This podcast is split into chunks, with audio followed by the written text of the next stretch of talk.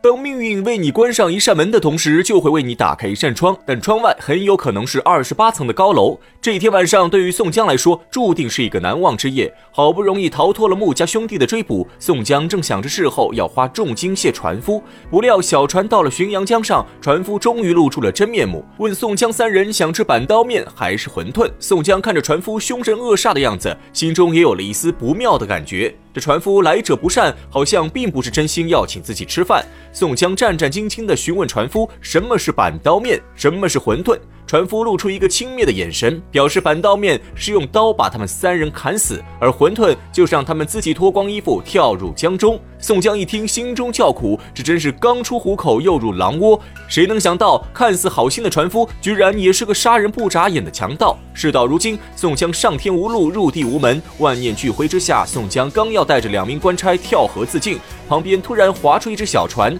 小船未到，人声先至，只听到船上有个大汉高喊：“谁敢！”在浔阳江上做买卖，船舱内的财物见者有份。刚刚还不可一世的船夫，一听到来人声音，立刻转变态度，对着来人卑躬屈膝，点头哈腰，嘴里还不住喊着“李大哥”，奉承之意格外明显。此时的宋江正在船上闭目等死，突然听见来人的声音有些耳熟。宋江急切之间想不起来人是谁，但可以肯定是自己认识的人。眼下是性命攸关的时刻，宋江再也顾不上脸面和气节，立刻站在船上报出名号，向对方出声求饶，恳求对方救自己一命。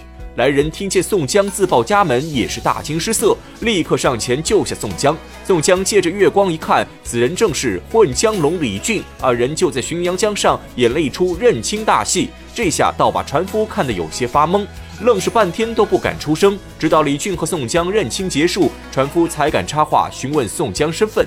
李俊便给双方各自介绍一番。原来浔阳江附近有三坝，揭阳岭是李立、李俊的地盘，揭阳镇是穆家兄弟的地盘，而浔阳江上走私商的一坝就是张衡、张顺兄弟。打劫宋江的这个船夫正是哥哥船伙儿张衡，他还有个弟弟名叫张顺。张顺不仅有一身好武艺，而且水性更是无人能比，可以潜伏在水中七天七夜，因此人送外号“浪里白跳”。张衡兄弟二人本是小孤山人士，靠在江上打鱼。为生，后来沾上赌博的恶习，便在扬子江中干起了劫财的买卖。张顺头脑机灵，他让张衡先撑船等在岸边，自己悄悄埋伏在一旁。理论上来说，张衡没有营业执照，属于黑船，但因为张衡要价便宜，所以仍有不少商客去坐张衡的私船。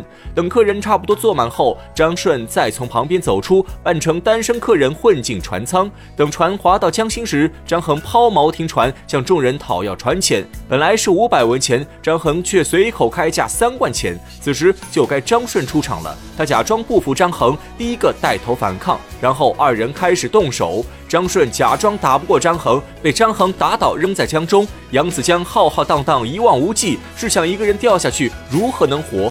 正是有了张顺这个反面案例，所以船上的人谁也不敢违抗张衡。为了保命，只能花钱消灾。收完钱后，张衡把客人送到对岸，然后再回来与张顺分钱。这一趟便能收几十贯钱。在《水浒传》原著中，张衡这段有个小细节，那就是宋江听完张衡的话后，随口就问他客人多不多，张衡却没有答话，只是和李俊等人哈哈大笑。他们为什么会笑呢？其实一来笑宋江是个旱鸭子，不懂江边的规矩；二来笑也是一种回答，一切尽在不言中。而从这件事就能看出，张衡、张顺绝非一般人。而人既有能力又有头脑，抓住了普通人贪小便宜的心理，先用低价诱人上船，然后走到一半时演起双簧。张顺仗着一身好水性，起到了杀鸡儆猴的作用，而且这么做十分安全。就算船舱里有武松这样的高手，也要乖乖给张衡交钱，因为武松不会水。这和现在的一些抢劫套路有异曲同工之处。这也说明了一个亘古不变的道理：出门在外，千万不要坐黑车，否则贪小便宜吃大亏。也许是嫌扬子江太小，也许是逆反了宰客这行当。干了一段时间后，张顺决定金盆洗手，去江州干起了卖鱼生意。而张衡则在浔阳江上继续做宰客买卖。没有了弟弟的约束后，张衡终于展露出自己的凶性，不止劫财，还要夺命。其实张衡的态度转变，也在暗示着一件事，那就是张顺并没有滥杀无辜，甚至他可能一直在劝自己的哥哥手下留情。因此，张顺一走，张衡才会无所顾忌，大开杀戒。这个潜在的信息，无疑给还没有出场的张顺又增加了几分人设，这也是作者的高明之处。张衡听说宋江要到江州服刑后，立刻想起弟弟张顺，便想写封书信让弟弟在江州照应宋江。不过众人都不识字，只好先回揭阳镇去找识字先生帮忙代写。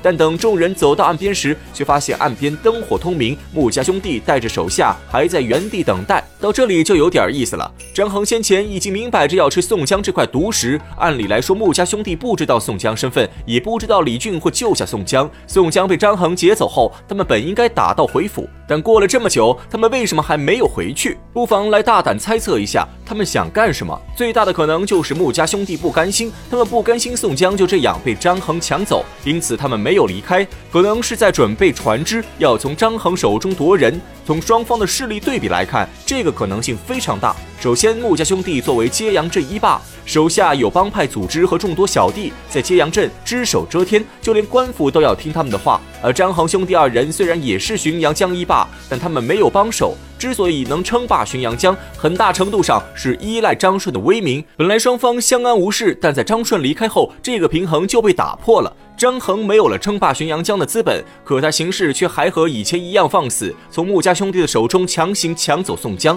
这无疑惹恼了穆家兄弟。明面上是张恒不给穆家兄弟面子，但实际上还是地盘之争。如果没有李俊出手，穆家兄弟必然会借着宋江这件事，趁势吃掉张恒的地盘。毕竟在浔阳江上做强盗也是一个油水颇丰的项目。但正是因为有李俊的出现，这场风波才会归于平静。当宋江看到穆家兄弟还在岸边没走时，早吓得两腿发软。他是真的怕了穆家兄弟，但李俊却胸有成竹，一个呼哨就将穆家兄弟召唤过来，然后命令他们当场给宋江赔礼道歉，认宋江为大哥，还把宋江接回庄中盛情款待。就连薛勇也沾了宋江的光，被无罪释放。一行人欢天喜地，其乐融融，之前的恩怨也随之一笔勾销。这件事表面来看是宋江靠着自己的名号又收了几位小弟，但真正让宋江化险唯一的，从头到尾只有一人，那就是李俊。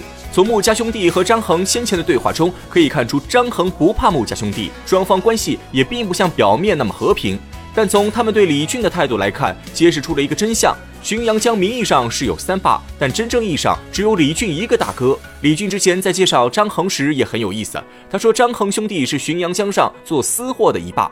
但他却没有说浔阳江上真正的霸主是谁。在看到张衡深夜在浔阳江上宰客时，李俊立刻发话，让张衡见者分一半。这暗示着李俊才是浔阳江上的隐藏 BOSS。这一切的一切都在诉说着李俊的不简单之处。